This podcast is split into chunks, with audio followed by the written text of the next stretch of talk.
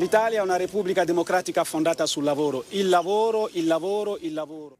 Ja, u hoorde Abubakar Soumahoro. Hij is een Ivoriaanse immigrant en een voormalig schoenpoetser. En hij wordt vandaag geïnstalleerd als lid van het nieuw gekozen Italiaanse parlement. Als enige zwarte man in het in meerderheid rechtse lagerhuis neemt hij namens de Groene Partij het op voor de immigrant in Italië. Ik ga erover praten met correspondent Angelo van Schaik. Goedemiddag, Angelo.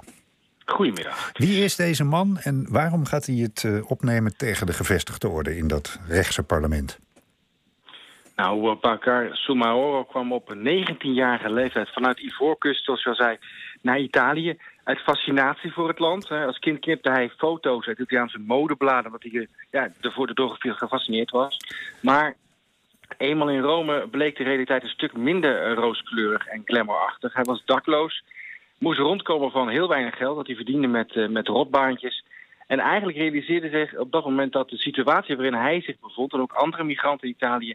dat dat het gevolg was van een politieke beslissing om uh, migranten te raken. En dat was eigenlijk het begin van zijn activisme. Hij wordt actief in de vakbond voor landarbeiders. Uh, in de Italiaanse landbouw, zoals we weten, werken heel veel migranten onder zeer erbarmelijke omstandigheden. En hij vraagt aandacht voor wat hij noemt de invisibili, de onzichtbare. Dat zijn dus die mensen die op het land werken. En hij gaat de strijd aan met de caporali. Dat zijn uh, koppelbazen die voor de boeren in, uh, in delen van Italië illegale immigranten ronselen voor bijvoorbeeld de tomatenoogst. En in 2010 studeert hij af uh, aan de Universiteit van Napels cum laude op dit onderwerp. Aha.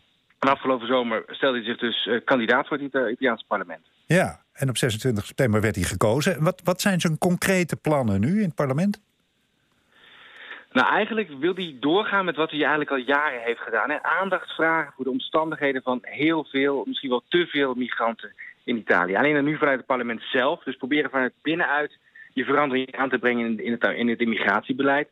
Volgens hem moet ook het hele systeem van de asielopvang uh, op, de, op de schop. Dat moet menselijker worden, dat moet beter worden. En hij vindt dat het verkrijgen van de Italiaanse nationaliteit makkelijker moet worden gemaakt. Hm. Nu is het voor een Argentijn met een paar druppels Italiaans bloed makkelijker om Italiaan te worden dan een voor, uh, voor een Ita in Italië geboren immigrant van uh, ouders uit bijvoorbeeld Marokko of Ivoorkust. Okay. En dat moet veranderen, vindt, uh, vindt Somalo. Ja, en maakt die kans om veel te veranderen?